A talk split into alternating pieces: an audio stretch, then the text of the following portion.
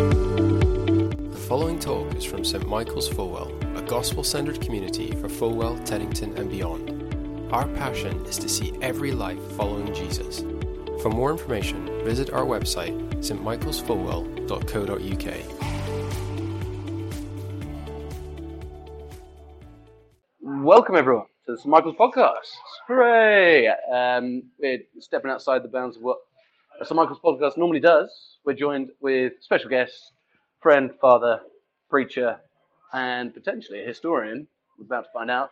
Our very own James Bunyan. Welcome. Hello. Hello. Hello. Uh, we are meeting in a pub. We've got some nice ambience. Yeah. Uh, which potentially is quite apt for who we're talking about today. Uh, we're focusing on a, an individual, a man, today. Is that correct? We are. Man, Thank yeah. goodness we're on the right podcast. Um, and uh, who is this person? Can you place us in history? Yeah, so we're looking at a fascinating guy, a guy called Martin Luther, potentially one of the most influential people, not just in Christian history, but possibly in world history. We'll dig into that a little bit.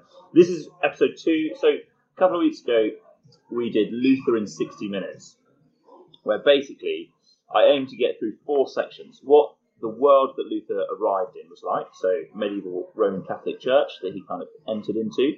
Secondly, the events of his life. Thirdly, the kind of shape of his thought, things that he kind of said in all his scholarly works. And fourthly, his strengths and weaknesses. It, I aim too high, if I'm honest, Sam. Oh, oh dear. Yeah, I, I think the poor guys are in the room. I, I quickly got through, I think, the events of his life Okay. and no further. ah, okay. So a strong sixty minutes on the life of Luther. Yeah, I mean, punchy. That's, that's good. That's yeah. good. Well, that's the thing. Is it not only is this stuff important, but his life was actually fascinating. You've got kidnappings, you've got marriage to runaway nuns, you've got uh, lots of toilet jokes. I mean, he is a fascinating guy. So worth listening to the episode one. This is episode two. We're going to cover everything else. Is the idea? Excellent. Well, that's great. And of course, because this is a, a two-parter, everyone will have listened to part one. Yeah. But say someone's podcast app just throws out part two. Yeah.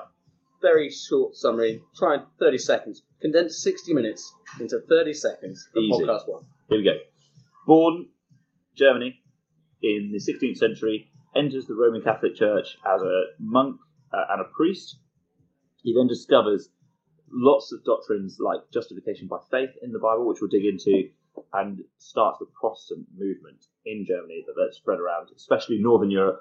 And he, for the rest of his life, taught the Bible, was a university lecturer, and kind of reformed the church, especially in Germany, but elsewhere. And lots of his works survive to us today. Wow, that's pretty good. Strong. Thank you. Uh, strong 30 seconds. So basically, that says go and listen to part one because there are lots of words in there I, I've heard, but maybe I didn't understand. So uh, part one might open it up for me. But uh, kicking us off, kind of in what Luther thought uh, and kind of his big ideas. Yeah. How cutting edge were these ideas? Like, where do they come from? What is the main thing? Yeah, well, you've actually, I think, stumbled upon one of the big debates of this part of history. So, the Roman Catholic Church, when Luther came along, were quick to say, You're stepping outside of the church. You're stepping outside of what the church has always believed, what it's always taught. That is madness. You and the rest of the reformers are leaving Christianity. And he was saying, No, no, no. I'm rediscovering Christianity. I'm reading the ancient church fathers. I'm looking at the Bible first and foremost. And it's the Roman Catholic Church that changed. And- Wow. yeah, and even today, one of the big debates among uh, kind of Reformation historians is to what extent is Luther and the Reformation a break with what went before, or is it a continuity with what happened before in lots of different ways? Not least because, I mean, in the first podcast, we had to speak quite generally. The Roman Catholic Church in the medieval times was not in a great place, Okay. uh, and there were things that were generally true, but there was a great variety within it. And he was, you know, reacting to some of the popular level dodgy stuff, but there, I'm sure there was other stuff going on. And someone like Calvin, another reformer, would constantly quote the church fathers and things like that. So he he certainly rediscovered stuff that's in the Bible, um, and I think for that we can be really, really grateful. Amazing. So, among the first to kind of relook, delve deep, not just take what's coming at them at face value and thinking, I need to return to the text and uh, and push things back at the church. Yeah, and that certainly hadn't happened for a few centuries, I think, Okay, because because the church got powerful. church powerful, and the big thing is the language of the church became the language of the Roman Empire, so Latin. The Bible was written in Latin. Okay. Uh, only those who can read Latin can access the Bible, which became the priests, which then meant what the priests were saying, and what the Bible says. So that would be totally different to how most churches function now Big that time. potentially we've been in. Yeah. Um, it seems so unusual to have a church service based around a language you don't understand. Yes, but that's because of the 21st century, and frankly, that's because of Luther. So That's big. I yeah, that is big. And this is the thing with him is that we'll go through now the shape of his thought, the kind of things that he believed. The, we'll every time we hear an idea of his, we'll go, yeah, yeah, I know that. That's obvious. The reason it's obvious to us is because of Luther and him rediscovering this and pushing it. And not just rediscovering it, there are things that he made even clearer than uh, what earlier theologians have said. Bits of the Bible that he really highlighted that we just hadn't gone big on before. And so we are very indebted to him. nice. And you, you mentioned a few bits of that there, but rather than jump straight into faith alone, uh, what? How would you summarise Luther's kind of big point against the Catholic Church? Yeah, so we're going to go through lots of different things, but I think um, in part one I went into kind of where the medieval Catholic Church were landing with lots of this stuff. So there, we're going to go through lots of different ideas, and some of these ideas might be a bit tricky to follow in some ways, or I might not explain them that well. So here's one big idea that I'd like to be the headline of the whole thing, and that is this: that in Luther's thinking and in Reformation theology in general, God is really big humanity is really small. God is massive, and humanity is really small. God is massive. humanity- That seems obvious. Yeah. I'm not going to lie. That seems obvious. God is much bigger than I am. Uh, but we've heard that message a lot. Um, Catholic Church not saying that. Well, it's just that they obviously would say that. Of course, they would say that. But in lots of their theology, you actually end up with a view of God that's much smaller. So, for instance, we talked a little bit about uh, sin and how because you must get to know God and be in heaven, therefore, uh, because you have to follow Him, you must be able to follow Him in some ways. And actually, good deeds do count a little bit towards. You're kind of made right with God, partly because He helps you, but partly because you step in and do lots of good things that He will then weigh in your merit later on in life. And what that does is it makes humanity a little bit bigger in its capacity and its ability to kind of save itself, and it makes God that little bit smaller. Whereas Luther actually goes the other way around. Says, look, humanity is desperately lost and ruined, and you need God to step in. He thinks this in his kind of how people are saved, how God reveals himself, in how we know things, in what the church is. He kind of goes, look, humanity, let's make it really, really small and make God really, really big. So, Yeah, I'm going to read something. This is from Martin Luther. Um, I'm tempted to try a German accent, but I won't. I, Um, I wouldn't, yeah. no, I'll yeah. hold off. So, lo, my God, without merit on my part, of his pure and free mercy, has given to me, an unworthy, condemned, and contemptible creature, all the riches of justification and salvation in Christ, so that I no longer am in want of anything, except of faith to believe that this is so. For such a Father, then, who has overwhelmed me with these inestimable riches of his, why should I not freely, cheerfully, and with my whole heart, and from voluntary zeal, do all that I know will be pleasing to him and acceptable in his sight? Brilliant. Yeah, Yes. that's from. I mean, it's just brilliant stuff, and that's him all over. We'll read a couple of bits of his. That's from a book called On the Freedom of the Christian. which It's one of his first kind of major works in 1520. I say major; it's quite a short booklet. It's about Yeah. 27 pages, Okay. but it's just full of punchy stuff like that. Do you see that? You know, God, without merit on my part, has done this for us, even though we are condemned, unworthy, contemptible. Mm. And it's staring stuff. Big God, small humanity. I can see how that comes through. And so it's interesting. Um, there's a, a good number of questions. Um, and I guess one of the things is how bad are humans?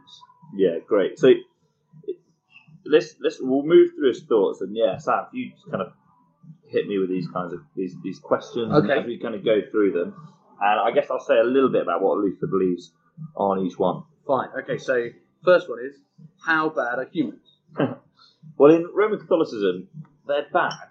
There is original sin. In, sorry, in medieval Roman Catholicism, as it's kind of right known, it, it's bad, but it can't be that miserably bad that it because it must be able to do good works, and there must be something about us that gets purified by the sacraments that the Church offers. So whether that's confession, penance, the Mass. So there must be.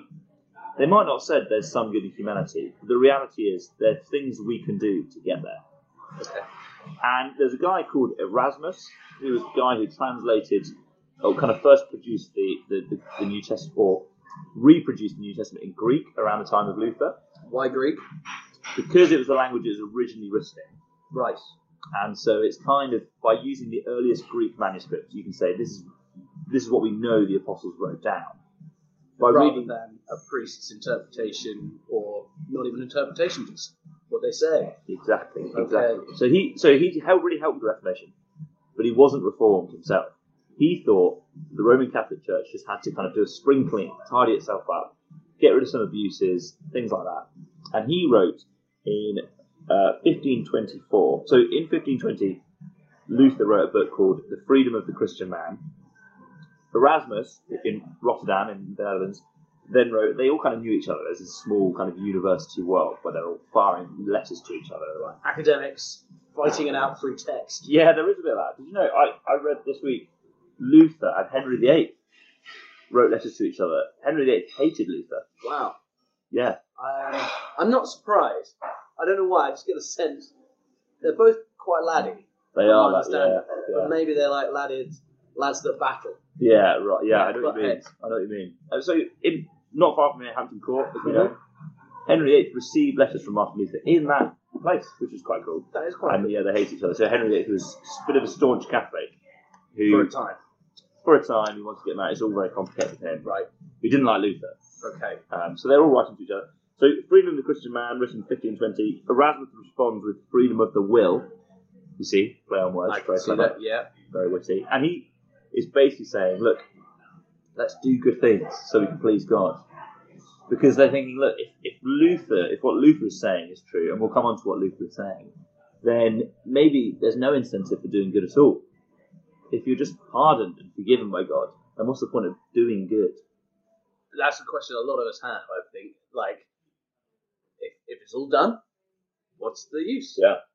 So we're going to circle back to that. We are. And Thank goodness. Okay. I, I've got. so he writes this freedom of the will, and then the will. Luther responds with bondage of the will. You see, again, Okay. another very clever play on words. And he writes in the kind of preface, Erasmus, you alone have put your finger on the issue of the Reformation, which is how do we get right with God?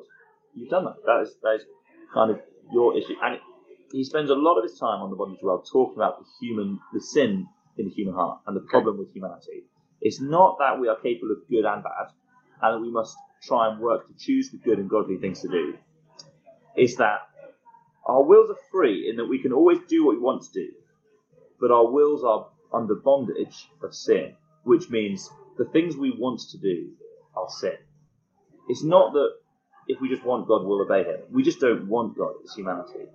Sinners and Adam and Eve in the garden, they didn't want God's commands. They didn't want to obey Him and follow Him. They wanted to do their own thing and become like God themselves. And in the same way, human beings are sinful. We turn away from God. We don't want Him, and we just follow our wills wherever they go, which is largely kind of into bondage and destruction. Okay. So that seems like a slight tweak on lots of people's understanding of sin from sin is acts I do.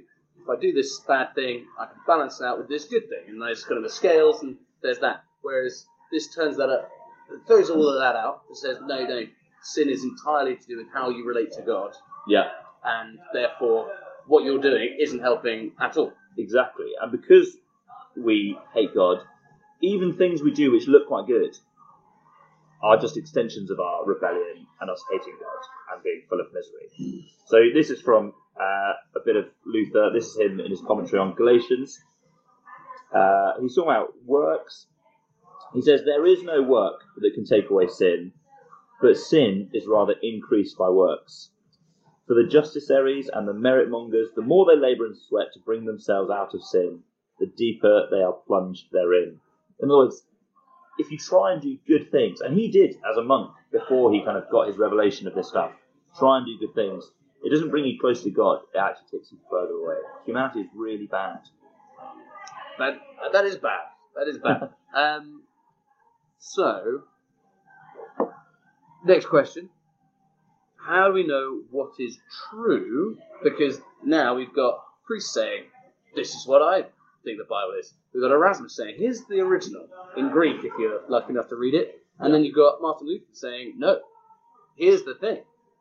Yeah, so I mean, the big word for this for Luther is humility, and even from the start, so he's he was the first person, like you said, to rediscover this stuff, which kind of means that he's not learning from anyone except possibly the scriptures and his friends that he's talking to. So you and I, if we want to know what the received wisdom is on a topic, we might pick up a theology book or speak to a pastor. He's not got any of that. He's just kind of so his thought develops over the years. But one thing that's there all the way through is humility. He sees medieval Catholicism as really arrogant. The idea that humans can be big, humans can kind of save themselves, they can do good works before God. He's saying, no, no, no, we must be completely humble. And that really impacts how we know what is true.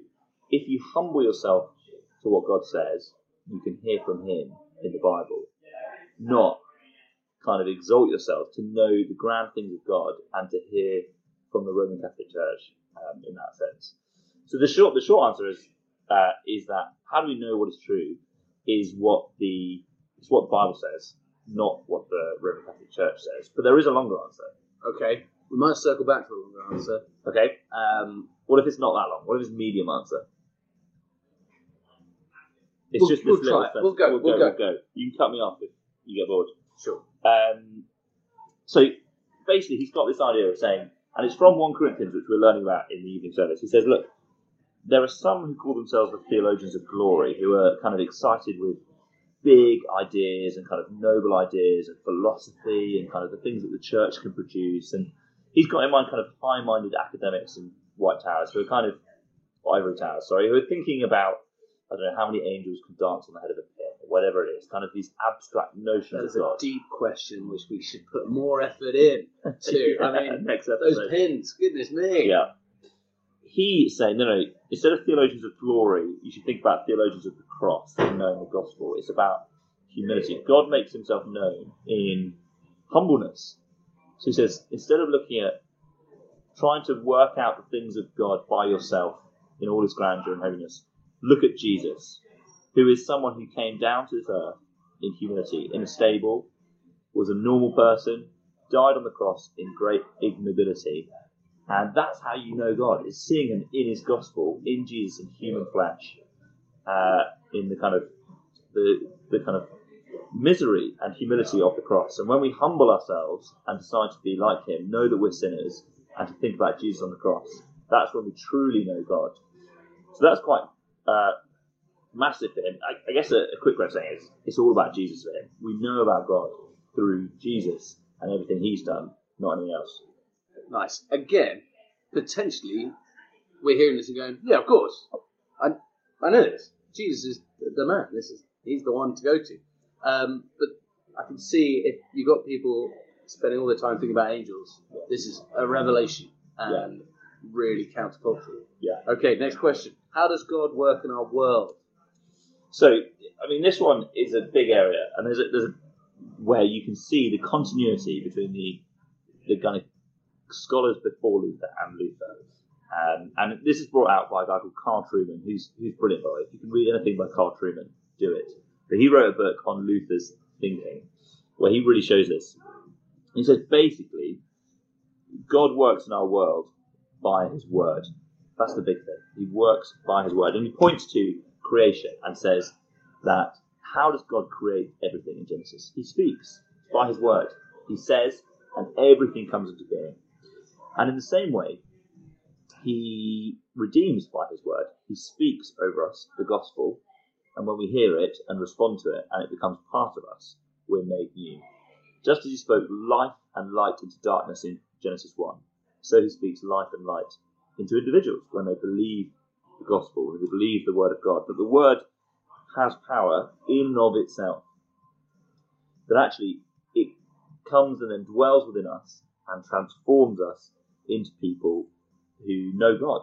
That it's an inside out type thing. So for him, the main way that God works in the world is through the Word. The Word of God is the way that God works. See, now that's really interesting because sometimes I hear it used the word and then gloss over it, kind of assume I know what I'm talking about, linking it to actual speech, just hearing words, the word words, is quite a big idea. Yeah. So God works through His word. Again, we hear this quite a lot on Sundays. Yeah. Revelatory for that God doesn't work through priests, doesn't work through relics, all this sort of stuff. Yeah, so uh, you can you can contrast that with some guys who made mistakes. So back Okay. in 1522, there were some guys called the Zwickau prophets. Good they- name. Great name. They turned up in great name, bad people. They turned Shame. up in Wittenberg while Luther was actually in hiding somewhere else in Germany, uh, in exile, kind of scared for his We'll life. circle back to that. That sounds fascinating. Well, he's in the first one. So Okay, we won't circle back. Just listen again. Great. Part one. Yeah. But they turned up and they started saying, guys, you don't need to listen to what the Catholic Church are saying. Or at least that's not the primary way of God's revealing himself to us. Big tick, we like that. says instead you listen to the Holy Spirit, and the Holy Spirit's speaking to us in our hearts right now. So let's we'll tell you what to believe and what to think. Remember the power. Exactly. Once, and that's what the Catholic Church was scared of. Is they think, look, once you take away the church as the interpreters, anything can happen. And these guys, the Zwickau Prophet- prophets, kind of caused chaos in Wittenberg for a few months, saying, look, you should just believe what we think, follow what we think. Luther said, came back and said, no, no, no, that's not how the Holy Spirit works.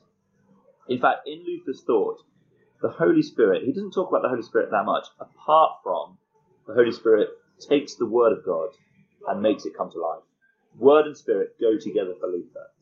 So what that means in practice is now viewers can't, hearers can't see this, but I'm holding my Bible He as is. a separate bit on my hand. He's This, chosen his most raggedy Bible. it is, it's well loved. This. Well loved Bible. Um, it is a separate thing to my body.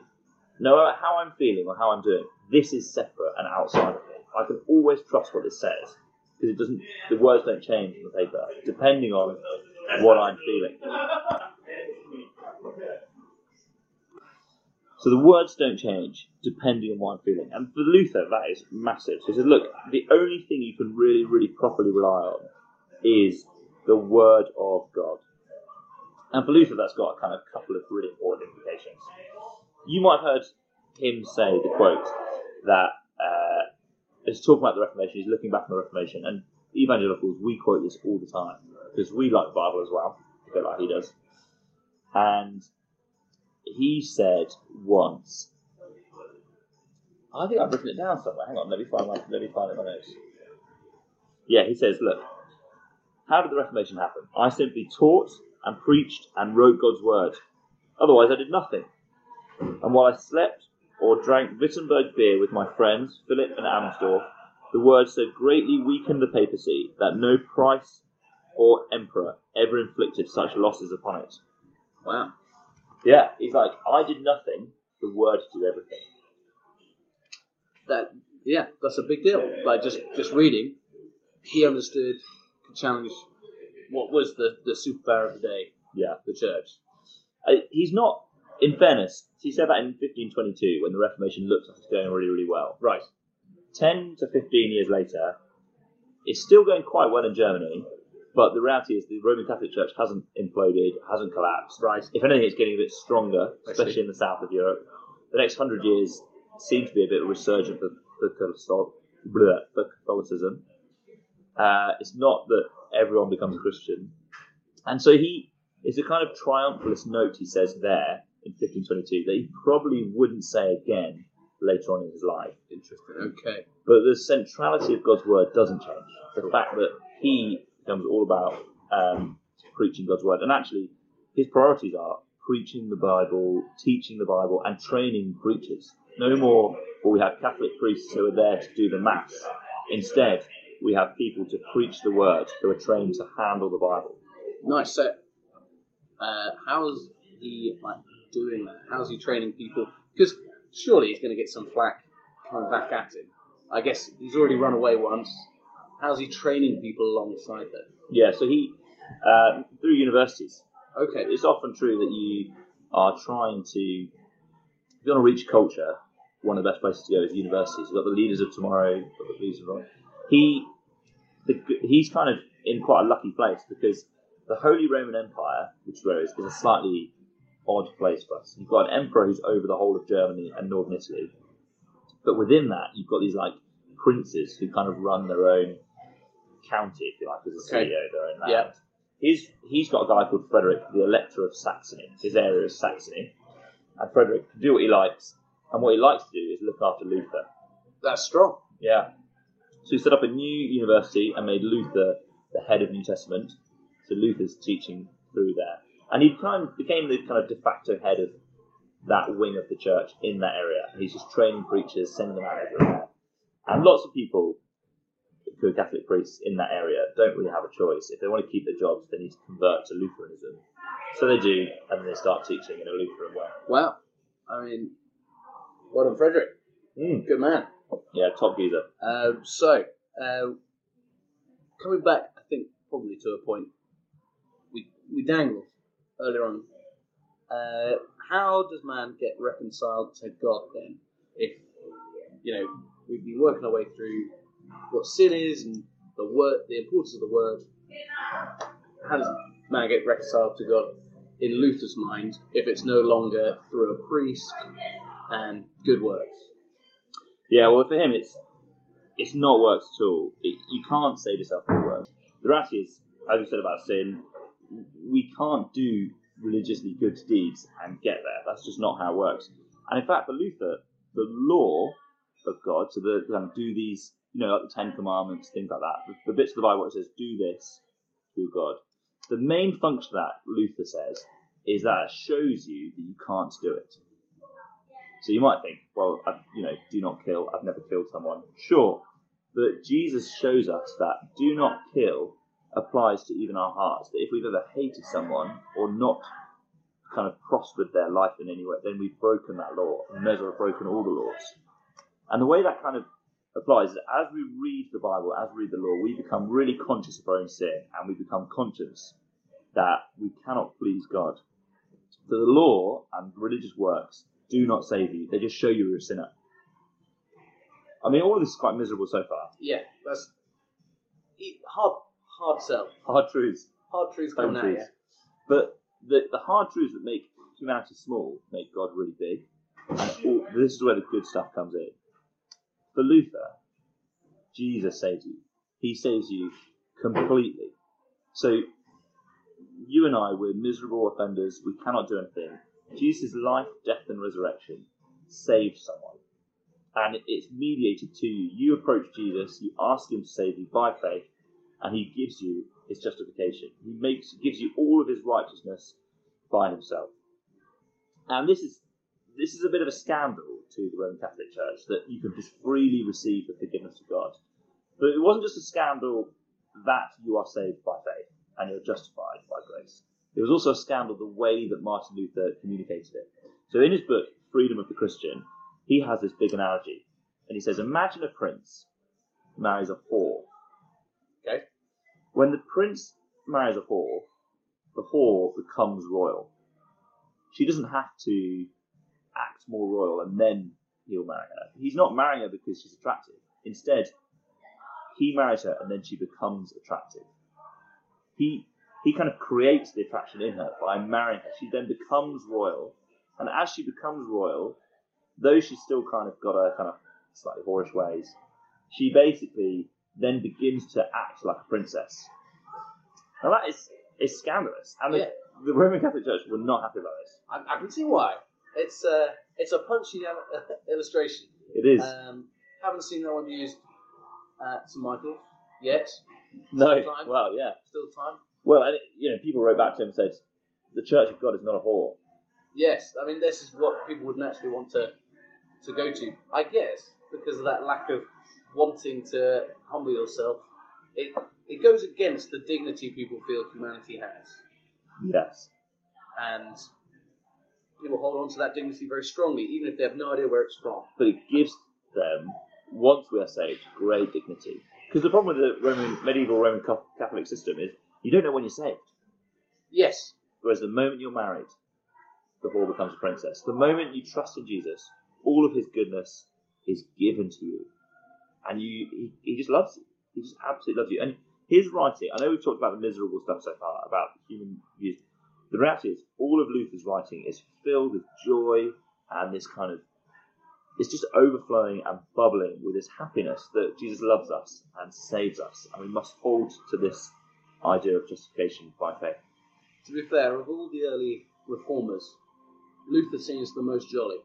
I don't get well. It could be unfair, but uh, Calvin potentially a bit morose, Yeah. a bit of a bookworm. Yeah. Not down the pub. Well, I know Luke, Calvin actually shut all the pubs. Yes. So Calvin, Thumbs up in your book. brilliant brain. Yeah. Not one you want to And thumbs down. invite around No. for a nice casual pint. Whereas Luther said, um, this was not that famous. He said, when you drink beer, you sleep, and when you sleep, you can't sin, and when you don't sin, you go to heaven. There's a good logic in that. Yeah, There's a good logic in Yeah. that. Uh, well done, Luther. he Luther. was joking. That kind of goes against the justification by faith. thing. Yeah, He, he's, uh, but hey, he loves beer. He loves beer. that's the kind of le- kind of level he works at. you Yeah. know? bit of a joke. He's not yeah. all superbly serious. No. Uh, and I love that. Well done, Luther. Good old levity. Good man. Uh, right, so uh, this actually works quite well. What would a daily life of a Christian be like then, in Luther's mind and Yeah. beyond? Well, for Luther, then the the kind of the big activity of the Christian is to look not to yourself, but to look to Jesus and to look at Him as an external thing. So, the Word, you know, holding my Bible again, the Word is an external to you. It is not found in your own heart. It does change your heart, but the truth of it is just out there. And the daily activity of Christian, uh, not like the Zwickau prophets, not to kind of hear the voice of the Spirit in your head or anything like that, but it's to look at what the Spirit of God is saying in the Word. So you look outside yourself. And as an illustration of this, I mean, he was known to, sometimes when he was really struggling with doubts, and he struggled with doubts all his life, he- would take a piece of chalk and draw a Bible verse on the wall, and drop the chalk and just point to it and think, that is what's true, not what's in here. That's that's quite cool. Yeah. Like one, hearing that a cutting edge reformer had doubts, Mm. but also had a, a remedy for his own doubts, which was namely just literally pointing at the word of God. Yeah. One thing that would, would I think seem quite odd to us Yeah. is that he had a big, big, big view of the sacraments. Okay, now hang on. Sacraments. Just for someone who doesn't know.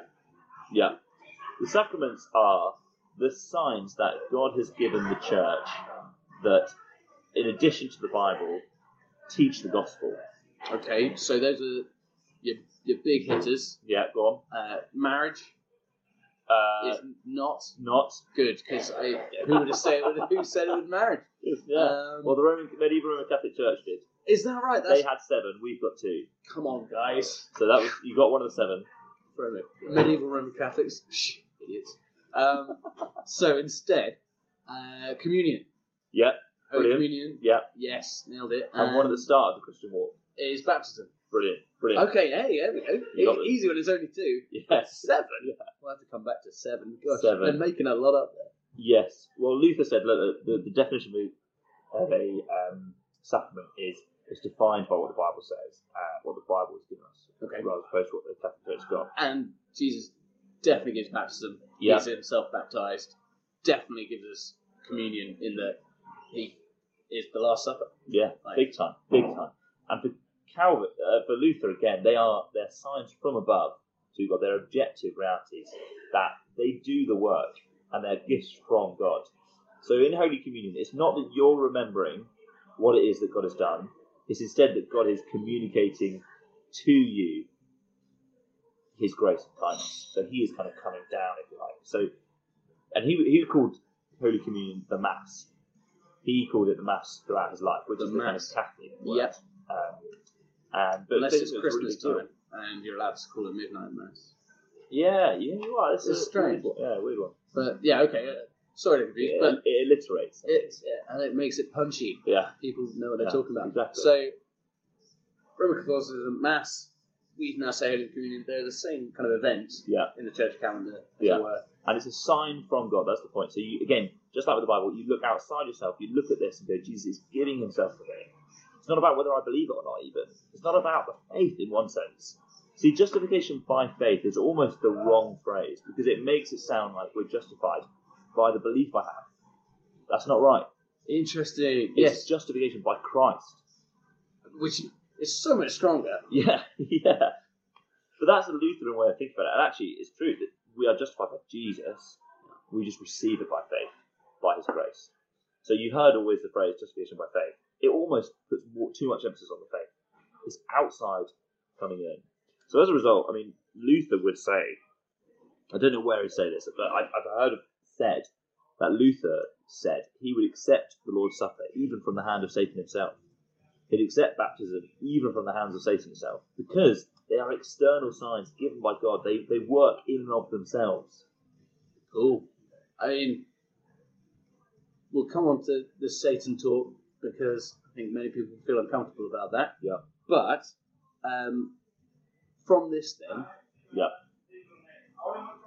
he- he's really subverting, and it sounds like access is, is thrown wide open. Yeah. And so, are there important Christians? Like, are there? Is there a hierarchy in the church? Is there? who- Who's an important Christian? Yeah, no and yes. So he is pretty radical in this view. So in medieval Catholicism, the whole service, like we talked about last time, is set up with the altar at the front, the priest is there, it's all in Latin, you're left with no doubt with the magic stuff happening at the front. That's the stuff you need to know and need to benefit from. And the normal activity of Christian is going to Mass. Not necessarily hearing from the Bible, but seeing Mass happen. Uh, and you actually in mass you weren't you were allowed to take the bread if you're a normal person, but not the wine. Because it'd be terrible if a peasant spilled the blood of Christ. Well, knocking things over is a travesty. Yeah. uh, which does happen in most households. Yeah. We lost a whole cup of juice recently, Did you? and yet my son is still my son, and we gave him more juice. Uh, Yeah. That seems nuts. I mean, I not know. massively. Yeah, that that's yeah, not a lot of access there. I know, not at all. So you end up with a situation where the priests are the most important people in the church. And we also talked about saints and, you know, people like St. Mary, St. Anne becoming kind of super Christians that you go to to get close to God. Luke says, look, there's none of that. Christ comes to us individually, uh, as individuals in one sense. He kind of comes to us and knows us. Not that you're not connected to a church, but that any believer, when they trust the promises of Jesus, have has access to God. I mean, that is an amazing thing. And he's got this phrase called the priesthood of all believers, which becomes massive in Reformation theology. So, so all of a sudden, it's not just the priests who are close to God, or those who are close to saints, but anybody. And you had people, and not only that, but these guys, normal Christians walking to church, can now hear the Bible and learn from it, and learn Christian things, and then talk to their friends about it. They could disagree with the priest if they wanted to. They could kind of uh, make sure they could check for themselves. Now there's a German Bible, whether or not this is true. All of a sudden, normal Christians are just as privileged as the priests. I mean, in some ways, that sounds like absolute chaos. At the same time, at least it's not just Latin being spoken at you, which was my school level Latin.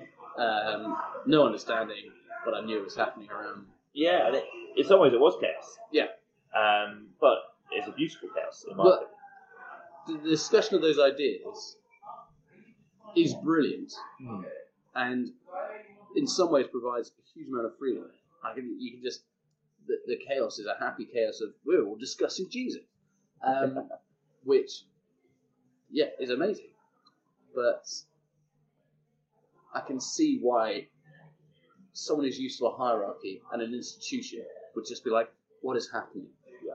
Where who's who's putting blockers on this? Who's actually making sure real like true things are coming out from this? If everyone's discussing the word.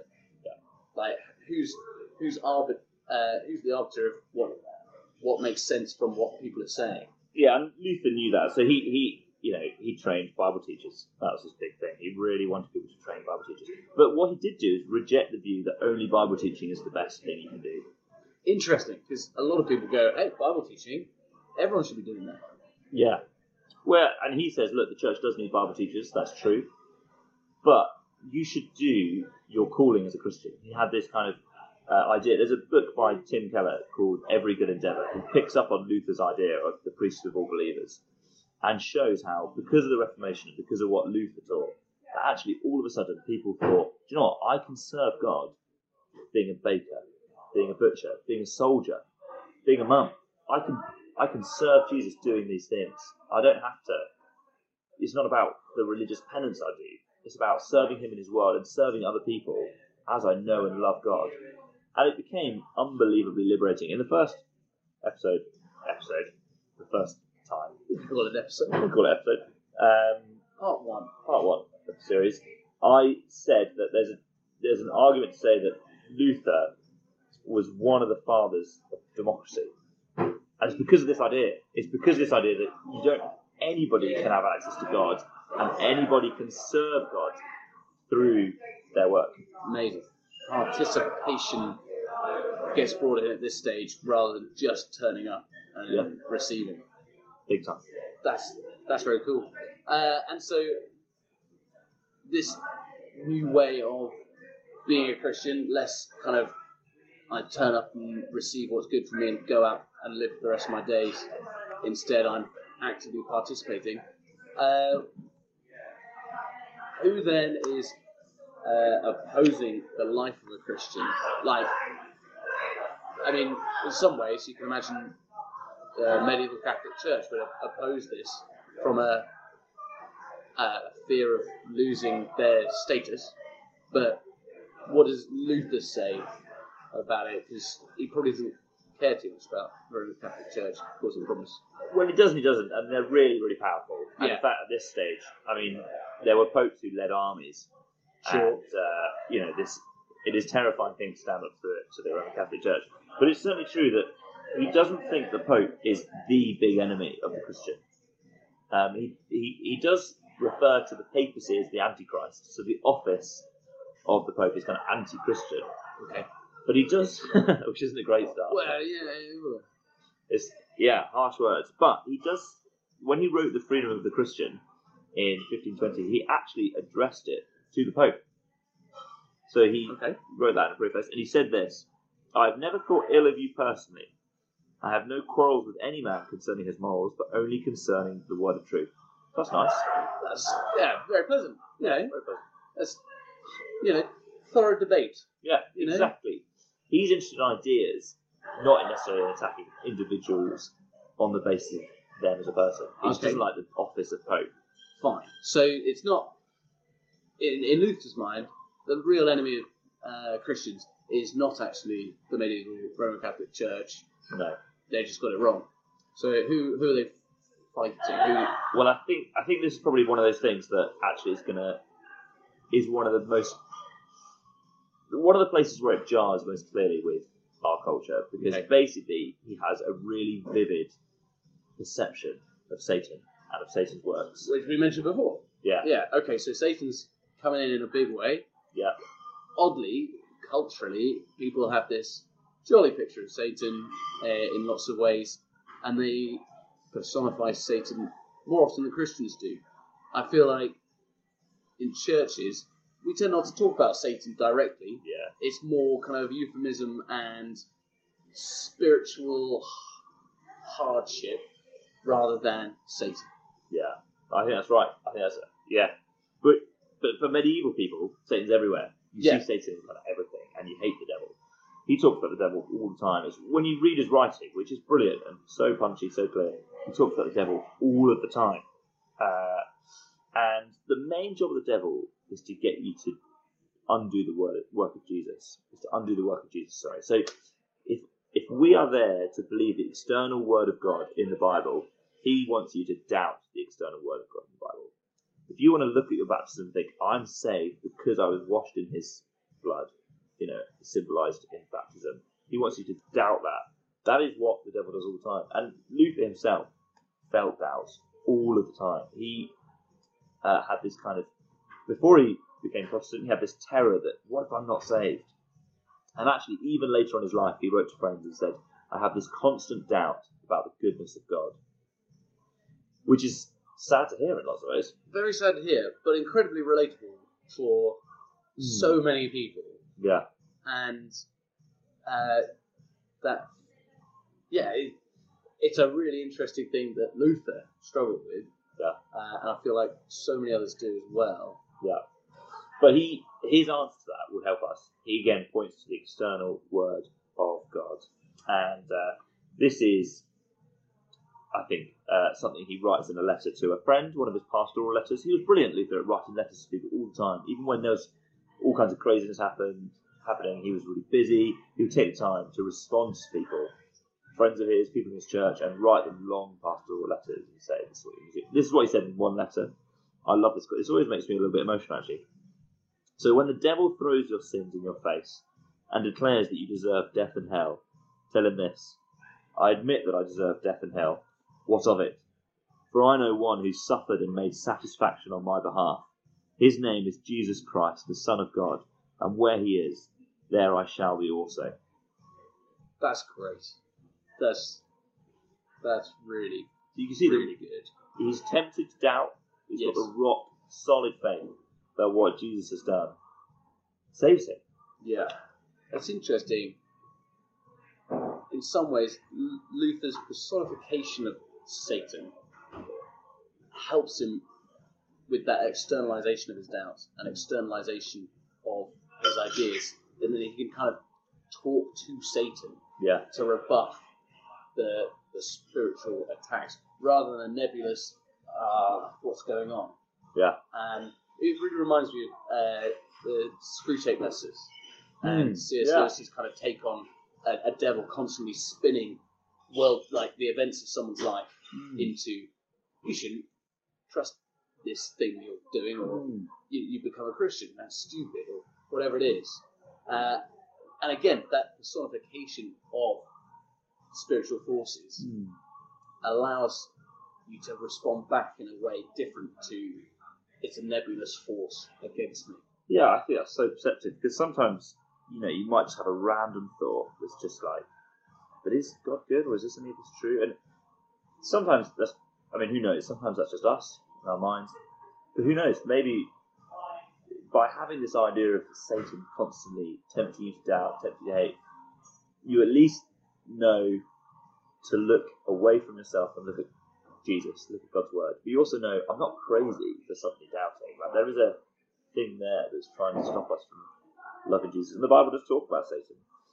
Um, that's it. He talked about Satan a lot, an awful lot. And one debate, big debate number three with Reformation theologians, but also people who study Paul at university, Okay. uh, different theological academies, is to what extent is Paul's theology a result of his tortured psychology? Gosh. So he clearly feels deeply Yeah. I'm a sinner. How can I be saved? Romans 1 17, 18. The righteousness of God is revealed to me, so it's external, it's out there, and I just believe it and I'm saved.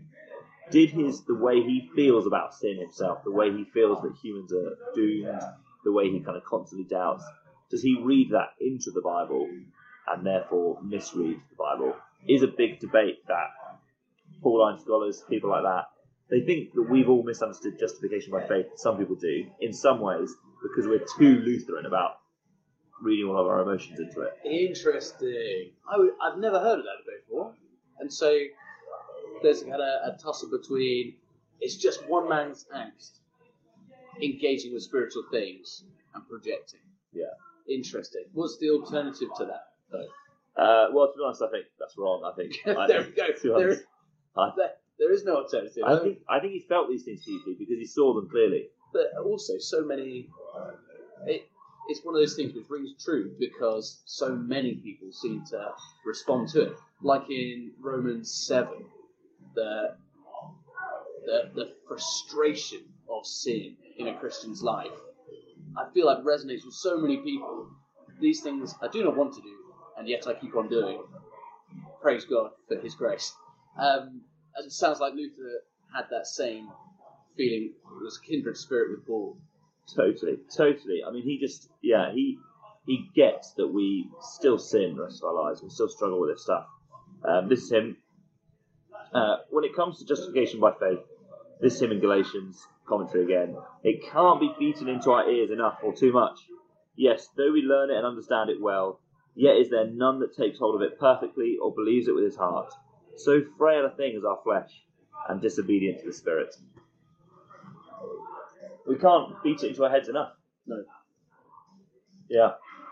Strong. And so that's that's pretty good. With Luther, how far can we take him? Because we you would never want to elevate one man to the point where you're like everything he says is hundred percent. Where what are his strengths? What are his weaknesses? Where where does he kind of where where might we want to challenge his thinking? Yeah, well, I think with so many of us, our greatest strengths are our greatest weaknesses. Okay. Things that we kind of are very good at, then when you flip them, we become. They're, they're too much of us in excess, if that kind of makes sense. So I, I picked on three things that I think are, are maybe true of him that are weaknesses and strengths. So he, first of all, he's very, very steadfast, It's strong, good. really good. So I let's think about it. The Roman Catholic Church dominated the religious scene, dominated Europe. Yeah. Christianity was medieval Roman Catholicism. Yes. So it needed some unbelievably courageous individuals to stand up and to publicly say, "We think you're wrong, and we think this is better." Yeah. Okay. Only Luther really, I think, could have done what he did. I don't know if I, for instance, would have had the courage to stand in front of the emperor of the Holy Roman Empire Yeah.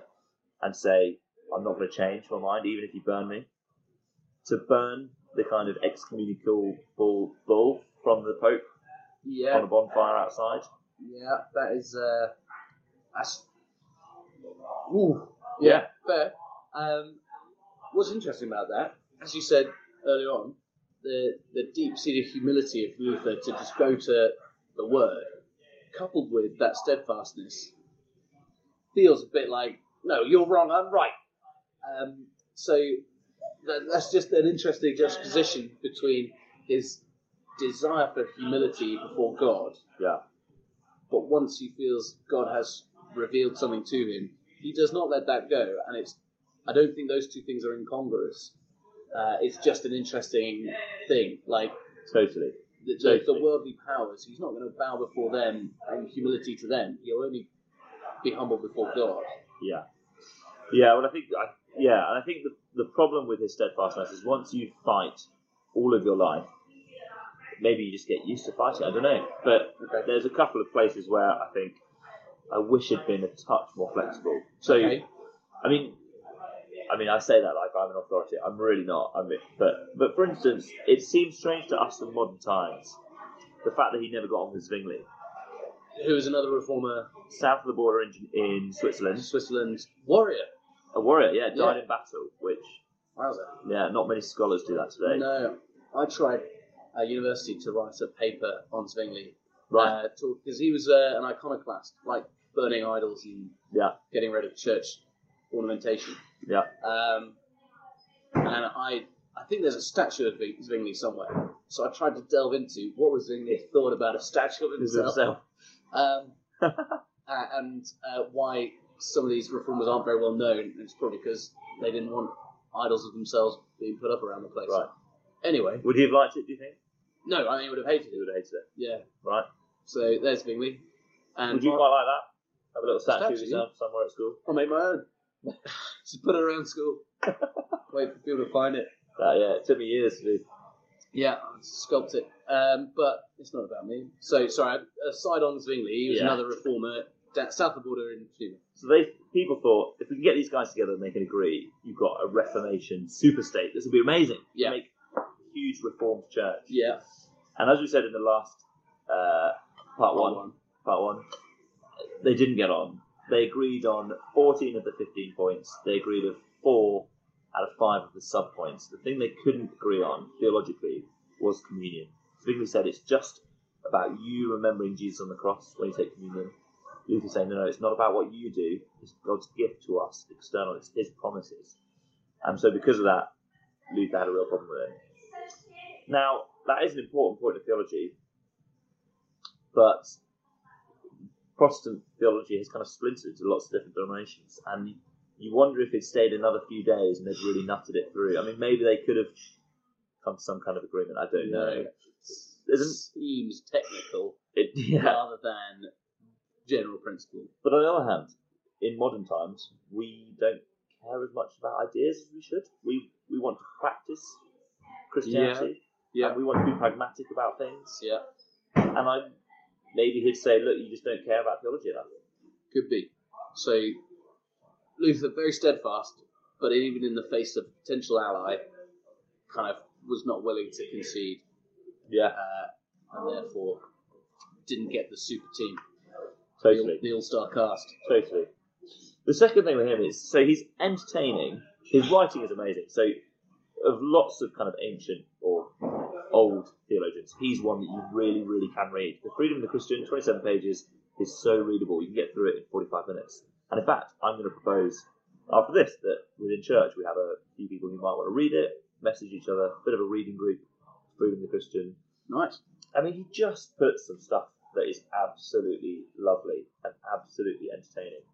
Um, for instance, let me. Uh, well, uh, I'll read this in a second because the kind of the flip side of being entertaining and having all these beautiful quotes.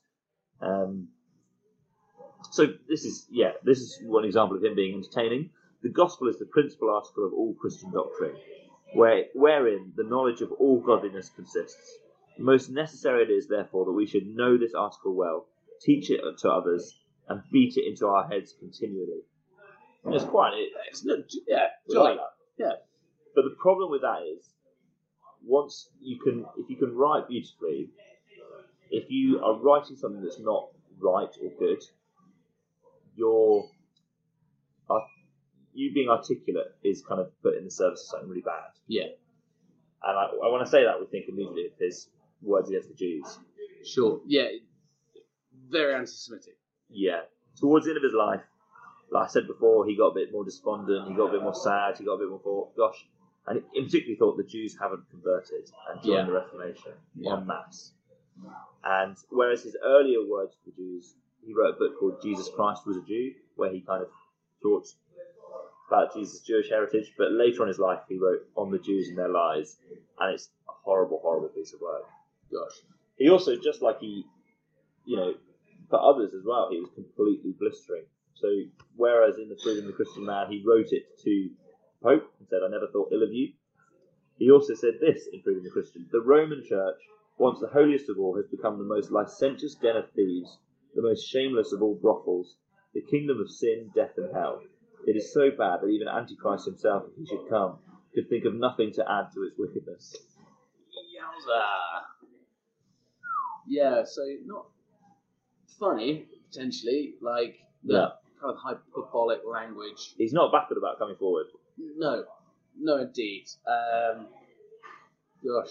He, yeah, knows how to turn a phrase. He does, he does. But Gosh. you can see how that, Yeah, people might be quite offended. it's a great power. You got to you got to handle that. Yeah, carefully. definitely. Okay. I guess the, the last thing is he is very simple to read. Some have said, is he a little bit simplistic? And what do I mean by that? Well, I mean he is a brilliant theologian, Yeah. Luther, and it feels so wrong for me, a kind of curate in the early thirties, to even dare to kind of comment upon his theology. But he, he really cared about being simple. So he really, for instance, he taught children deliberately. He wrote catechisms. Catechisms are kind of a question and answer, uh, like an exercise that you might use to teach people theology. Cool. To teach people stuff. Can we do one? Yeah, we can do one. Here's one I found earlier. Excellent. Uh, so About- this, is about, my ten, level. this is about the Ten Commandments. Okay. So imagine you're ten years old. Yeah. Um, why don't you ask questions I'll give Okay. the answer? So, uh, you shall have no other gods. What does this mean? It means we should fear, love, and trust in God above all things. You shall not take the name of the Lord your God in vain. What does this mean? We should fear and love God, and we should not use his name to curse, swear, practice magic, lie, or deceive, but in every time of need, call upon him, pray to him, praise him, and give him thanks. Nice. Okay, so a little parcel of information framed in a kind of call and response question. And the idea is kids in his church would learn that, Great. and lots of them did. Nice. So And then you go away knowing a decent amount of theology, uh, theology without needing the complex web of how it all links together. And preaching must be clear. It Yeah. has to be clear. But the, there's a chance in some of his preaching that he's a little bit simplistic. So he's got this thing. Remember I said? Law convicts, makes you realise you're sinful. The gospel comes in and makes you realise you're loved. Yeah. He kind of saw that dichotomy everywhere, and basically in all of his preaching, it would follow that pattern. He'd take a text, whatever text it was, and he'd say, "This is how you're not good. This is how the story shows you're bad," and then say, "This is how Jesus is good and saved you." And that kind of ended up being kind of what Carl Trueman says. He's read, I mean, he's got volumes and volumes of his work. Carl Trueman, who read a lot of stuff, he says, to be honest, a lot of his sermons feel like they're quite samey. Okay. It's all, you're bad. Bad Sam. Yeah. Jesus good. Great. But you just get that every kind of every week. And we've all been in church services where it's felt like that. uh, I think we can potentially give them a pass. In that, the aim is people understand Yeah. this this really crucial point. And if you're on the cutting edge, you don't want to go into technicalities early doors. So, No. in defence of Luther, there, James. Yeah. Yeah. Um, no, I I take your point. Like, if you oversimplify something, it can either get stale and a bit samey, or you just miss that there's actually depth and nuance within these things, which is really worthwhile to understand. And I think that's right because, so on my shelf back home, I have got Calvin's complete commentaries. He kind of lectured on all different books of the Bible. shelf must be hanging on. Yeah. Gosh. it's massive. It's like 18 volumes, Yeah, I it's a think. big, big chunk. Um, I actually bought it to myself as a breakup present when a girl broke up with me. Wow, just delve into the text. You know, see what Calvin has to say on breakups. yeah. see if we can get me through this. Yeah, it, it's a weird one. Yeah, I can um, imagine. As a, as a. And actually, they're very heavy, and I've moved house a lot, so there have been there's been a bit of a There's a lot liability. of petrol spent on those guys. a lot of petrol. The, the point is, he has got those commentaries because he's lectured on loads of different bits of the Bible, and his insights are still helpful today. He gets books of the Bible. Yeah. Apart from Luther's commentary on Galatians, which is a banger, published in 35, so towards the end of his ministry, 1535, just 1535, Yep. yeah. make sure to place it where we are. No, that's good. Um, apart from that commentary, there aren't his great works are not Bible commentaries. You don't go to Luther to work out the details of what a text says. Fine. You go there to see Jesus. Yeah. Okay. Again, I feel like a noble endeavour. At the same time, I can see why preachers veer towards Calvin. Yeah, yeah. Swerve, take a swerve. In some Um, ways, out of those, you know, some are more serious than the other. The fact that we don't have lots of commentaries of him, take it or leave it. The fact that he, I mean, as I said in part one, the fact that he was so anti-Semitic towards the end of his life is a real shame and a Yeah. blight upon his record. Yeah. And the Nazis would happily quote that work and have a copy at the Nuremberg rallies, which shows how desperately terrible some of the content is. Yeah. Yeah, and for some people, they would find that difficult to get over. Um, but again, that slightly falls into some of Luther's own pitfalls of being overly simplistic about someone's life and um, and being uh, somewhat stubborn and unwavering on uh, your opinions of what it means to be tolerant. Big time. Because Luther just seems so helpful, he seems so relatable Yeah. as a person. Yeah. Uh, and part one, there's so many nice, good. I say nice stories, good stories Yeah. that just flesh Luther out as a. It doesn't seem like this unattainable sort of paragon of no like righteousness, as it were, Mm. in that he's quite willing to acknowledge his own faults. Yeah. Um, So let me ask you a question as we come to an end. okay. Uh, so I noticed we haven't managed in 60 minutes to do this thought either. Um, so if anyone's still listening, who knows? Um, if you think Luther on Sunday walked into St Michael's, what do you think are the things he, from what you've gauged, from what you've heard, what do you think he would like about St Michael's, and what do you think he would find a bit harder? Nice. Uh, okay, Luther's strolling in. Hello. Danke. Welcome. You don't have to relive the whole Um, conversation. just getting myself in the zone, okay? That's But I know this sprung upon me. Um, I think, from what you said, uh, Luther would really like that it's it's in the language of Hmm. The world. Like everyone understands what's going on. Um, the sermon is preached from a Bible which is in the same language that the preacher is preaching in, which everyone else speaks. I think he would recognise that and think, "Hooray, this is great." Um, people get what's going on, and uh, it, they care about the Bible. Uh, they they're not putting a lot of store in all these other things. Hmm. I think that would stand out to him pretty strongly. Uh, he might not like so much.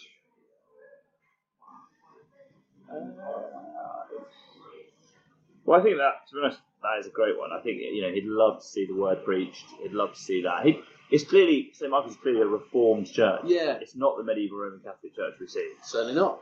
and I think he he would be rejoicing about I think that'd be really good. Um, hey, well, well on us. Yeah, Luther's seal of approval. I wonder if he he might. Um, I mean, you said earlier actually before we started recording about justification by faith. Oh yeah. Do you want Well- to share about that? Well, I, it's a really interesting one. His, his absolute kind of focus on justification by faith and the freedom that seemed to give him, particularly even in his doubts, to to not kind of turn inwards uh, in guilt and shame, and instead, I remember hearing a story which may never have existed, but I, I think about it sometimes, where Luther had a vision of the devil at the end of his bed, and the devil was tempting him to give up his faith and uh, accusing him of being such a terrible sinner. And Luther's response was to, you know, find some way to sin all the more and taunt the devil into thinking, "You can't get me. I'm free from your your bondage. Yeah, Christ is with me, and I'm saved." And I don't know. I feel like uh, potentially that we can caveat away that freedom because we're so fearful, a bit like the medieval Catholic Church, of people just going, "Oh, so I don't need to do anything different in my life. I'm, I'm free. I'm, I'm safe." And so we caveat away, but oh yeah, but you've got to be working towards godliness. You've got to be working towards righteousness, which just reintroduces that anxiety of, "Oh, maybe I'm, I'm Yeah. not doing this." yeah, Um, and if you've already got doubts like Luther, without that freedom to know my sin means nothing now yeah. because it's Jesus who has done this, you can you can mess yourself up. So I wonder if you might think, actually, are we still holding true to the idea that Jesus is the one who is our salvation? And I, yeah, and you were saying earlier, you don't necessarily think that's a big St. Michael's problem. No, uh, that's not what I'm saying. I'm just I, But just that can see- evangelicalism in this country could be even stronger on justification by faith. Yeah, in the- I think that's people have talked yeah. to me about it and said, "Oh, it seems like we've got to do loads more stuff." I come away from the church service feeling guilty that I'm not doing enough. Um, Yeah, and, you know, I think maybe not St Michael, but some people might be coming thinking, Where, "Where's this? Where's this gone?" yeah. I think that's. I think yeah. We, we can never be harmed by having a bigger focus on it. I, I think as well, given his big view of the Mass of the Holy Communion, of saying this is an external gift of God to Mm. us. Um, lots of evangelical churches would do Mass or do communion. Sorry, uh, you know, I think we I've practiced to do it about three times a month or so. He he might say, take it all the time, take Yeah. it all the time, and he you know he would find that strange. yeah, Um, we, but all in all, it comes back to this big thing we've been saying: big God, God saves, small humanity, humanity's simple. Brilliant. Well, James, thank you so much for taking us through that. Um, to uh, ape a very famous podcast, it was a tour de force. Oh, oh was very kind. No, it was a it was Very a treat. of you. learned so much about Luther's thinking, and in part one about his life.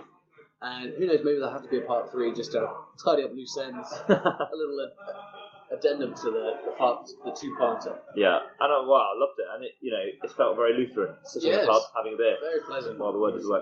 Shall I finish with these particularly beautiful words of Luther? Because I mean, at the end of the day, he was someone who just really, really loved Jesus. Uh, you must withdraw your mind wholly from all cogitations and searching of the majesty of God, and look only upon this man, Jesus Christ, who sets himself forth to us to be a mediator, and says, Come to me, all you who labour and are heavy laden, and I will give you rest. Thus doing, you will perceive the love, goodness, and sweetness of God. You will see his wisdom, power, and majesty, sweetened and tempered to your capacity. Yes, And you'll find it, this mirror and pleasant contemplation in all things according to the saying of Paul to the Colossians. In Christ I hid all the treasures of wisdom and knowledge. Amen. Amen. That's grand. Thank you, James. Uh, thank you, everyone. Goodbye. Bye bye.